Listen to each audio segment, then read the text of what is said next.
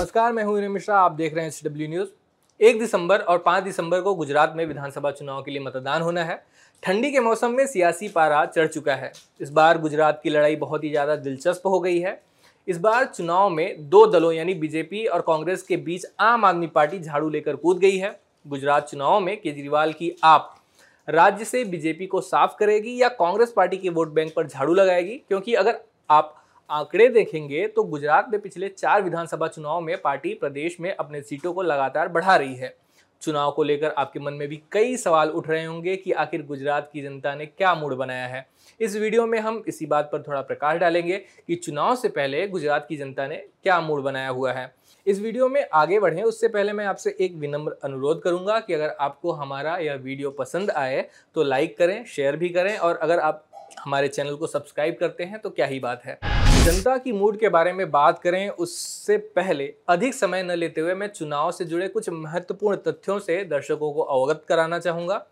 गुजरात में कुल एक सौ बयासी विधानसभा की सीटें हैं, जिनमें से अनुसूचित जातियों के लिए तेरह और अनुसूचित जनजातियों के लिए सत्ताईस सीटें आरक्षित हैं। गुजरात विधानसभा चुनाव में कुल 1621 उम्मीदवार मैदान में हैं। फ़ेज़ वन में जिन नवासी सीटों पर मतदान होगा। उनमें से कुल सात सौ अट्ठासी उम्मीदवार चुनाव लड़ेंगे, जिनमें से 70 महिला उम्मीदवार हैं और तीन सौ उनतालीस निर्दलीय हैं।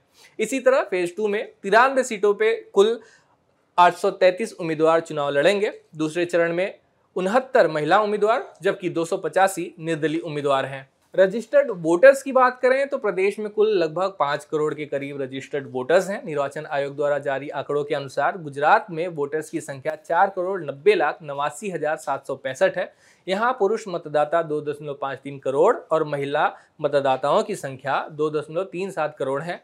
गुजरात में आगामी विधानसभा चुनाव के लिए इक्यावन हज़ार सात सौ बयासी पोलिंग स्टेशन होंगे। पिछले चुनाव में बीजेपी को एक सीट से, सेंचुरी से महरूम रहना पड़ा था, यानी उसके खाते में निन्यानवे सीटें आई थी, जबकि कांग्रेस ने पाटीदार आंदोलन जैसे मुद्दे होने के बावजूद 77 सीटों पर जीत दर्ज की थी। वहीं अन्य को छह सीटों पर जीत मिली थी।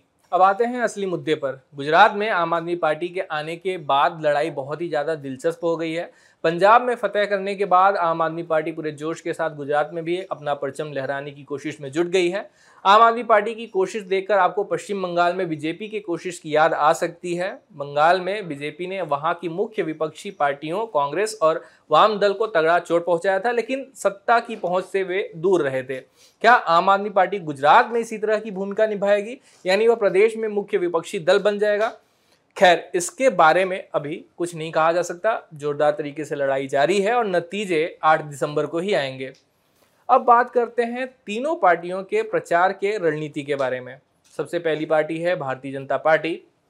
लगभग तीन दशकों से बीजेपी गुजरात की सत्ता पर काबिज है, लेकिन बीजेपी आने वाले पाँच सालों में सत्ता में फिर से बनी रहना चाहती है।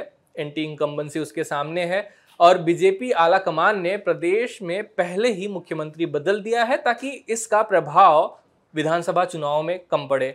वहीं 20 प्रतिशत मौजूदा विधायकों के भी टिकट काटे गए हैं। चुनाव की घोषणा से पहले प्रधानमंत्री नरेंद्र मोदी गुजरात में लगातार उन्होंने शिलान्यास और उद्घाटन किया। नई नई योजनाएँ उन्होंने उसकी घोषणाएँ की। चुनाव घोषणा हो जाने के बाद कई केंद्रीय मंत्री और दूसरे राज्यों के मुख्यमंत्री लगातार गुजरात में जोरदार तरीके से प्रचार कर रहे हैं। जानकारों का कहना है कि बीजेपी के इस आक्रामक प्रचार अभियान का उनको ज़रूर फ़ायदा मिलेगा। विधानसभा चुनाव से ठीक पहले कई कांग्रेसी नेताओं का बीजेपी से जुड़ना भी बीजेपी के लिए फ़ायदे का सौदा साबित हो सकता है।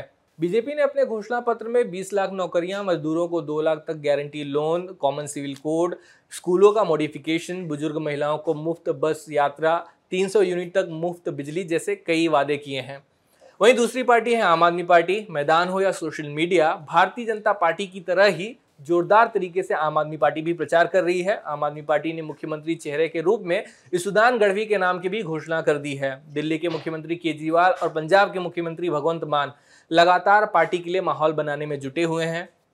आम आदमी पार्टी की ओर से मुफ़्त बिजली का वादा जो दिल्ली और पंजाब में काम कर गया, पार्टी से गुजरात में भी दोहराने की बात कर रही है। पार्टी खुद को कांग्रेस के विकल्प विकल्प के रूप में स्थापित करने की कोशिश कर रही है। आपने भी 300 यूनिट मुफ़्त बिजली देने का वादा किया है। पुरानी पेंशन योजना को बहाल करने की बात कही गई है। गुजरात की महिलाओं को एक हज़ार रुपये का मंथली अलाउंस भी देने की बात कही गई है।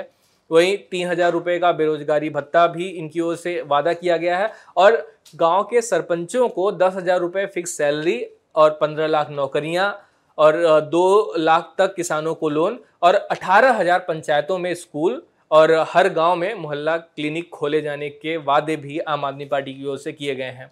अब बात करते हैं कांग्रेस पार्टी की। अगर चुनाव प्रचार की बात की जाए तो मामले में कांग्रेस पार्टी, आम आदमी पार्टी और बीजेपी से पिछड़ती नज़र आ रही है। पार्टी की ओर से यह दावा किया जा रहा है कि गुपचुप तरीके से पार्टी के लोग, कार्यकर्ता, लोगों के घर घर जाकर प्रचार कर रहे हैं, लेकिन जानकार इससे उलट राय रखते हैं और कांग्रेस पार्टी द्वारा ठंडे प्रचार अभियान पर हैरानी भी जताते हैं। राहुल गांधी भारत जोड़ो यात्रा लेकर आगे बढ़ रहे हैं और गुजरात में उन्होंने न के बराबर समय दिया है। पार्टी के नए नवेले अध्यक्ष मल्लिकार्जुन खड़गे भी गुजरात में थोड़ा लेट प्रचार करने पहुँचे। उन्होंने मीडिया से बात करते हुए कहा कि उनके वोटर शांत है, भले ही रैलियों में न आ रहे हों, लेकिन वोट कांग्रेस पार्टी को ही देंगे। कांग्रेस पार्टी ने अपने घोषणा पत्र में जो वादा, वादे किए हैं, उनके बारे में अगर आपको बता दें तो उन्होंने भी किसानों को तीन लाख तक कर्ज माफ़ी की बात कही है, बिजली बिल भी माफ़ करने और बीजेपी और आम आदमी पार्टी की तरह 300 यूनिट मुफ़्त बिजली 10 लाख सरकारी नौकरियाँ, तीन हज़ार रुपये प्रतिमाह बेरोजगारी भत्ता और तीन हज़ार सरकारी माध्यम के ऐसे स्कूल जहाँ पर अंग्रेज़ी पढ़ाई जाए। इस तरह के भी मन लुभावन वादे किए गए हैं। साथ ही पुरानी पेंशन योजना इसका भी वादा कांग्रेस पार्टी की ओर से किया गया है। गुजरात में चुनावी बॉन्ड के ज़रिए किसको कितना चंदा मिला, इस पर एक नज़र डालते हैं। चुनाव में चंदे का बहुत अहम रोल होता है, किस पार्टी को कितना चंदा मिल रहा है, या इस बात का भी संकेत देता है कि कौन सा पार्टी चुनाव जीत रहा है। एसोसिएशन फॉर डेमोक्रेटिक रिफॉर्म्स ने इलेक्टोरल बॉन्ड्स को लेकर पिछले पाँच वर्षों में गुजरात में राजनीतिक दलों को मिले चंदे पर एक रिपोर्ट जारी की है। इससे पता चलता है कि गुजरात में जितना चंदा चुनावी बॉन्ड के ज़रिए दिया गया, उसका चौरानवे प्रतिशत हिस्सा अकेले बीजेपी को मिला है। रिपोर्ट में कहा गया है कि मार्च 2018 से अक्टूबर 2022 तक गुजरात में सभी दलों को चुनावी बॉन्ड के रूप में एक सौ चौहत्तर करोड़ रुपए का चंदा मिला। इसमें से बीजेपी को एक करोड़ रुपए मिले हैं। कांग्रेस को केवल साढ़े दस करोड़ रुपए मिल सके वहीं आम आदमी पार्टी की बात करें तो उसे सिर्फ़ बत्तीस लाख रुपए मिले हैं। दूसरी पार्टियों को बीस लाख रुपए चंदे मिले हैं।